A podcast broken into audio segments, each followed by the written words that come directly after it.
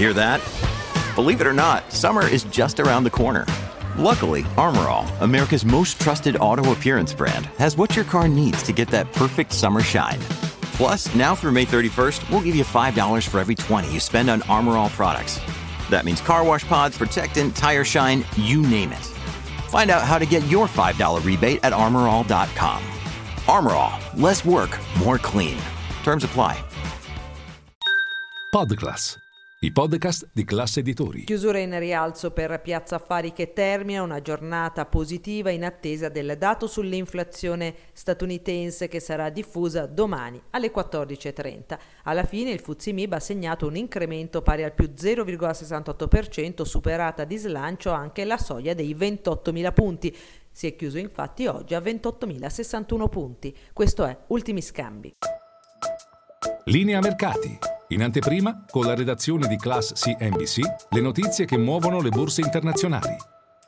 Partiamo dal settore macroeconomico. In Germania l'inflazione nel mese di giugno è salita di 0,3 punti percentuali su base mensile, più 6,4% su base annuale, mentre l'indice ZEV di luglio è sceso a meno 14,7 punti rispetto ai meno 8,5 punti del mese precedente.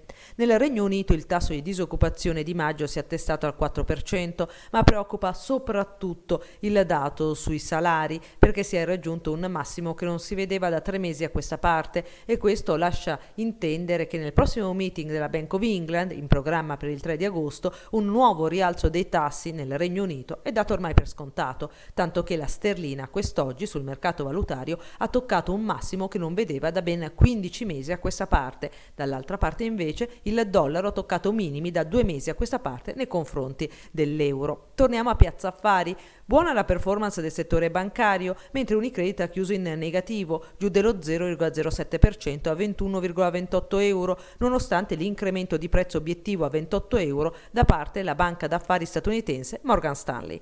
Focus su Iveco più 2,29%, uno dei titoli migliori oggi a Piazza Affari, di riflesso all'incremento della guidance, ovvero delle prospettive per il 2023 da parte della concorrente Daimler Truck. Da menzionare anche la performance di Moncler in gran spolvero, in crescita di quasi 3 punti percentuali. Oggi il settore del lusso è stato ben comprato in tutta Europa, tanto che il listino di Parigi è stato il migliore a livello europeo.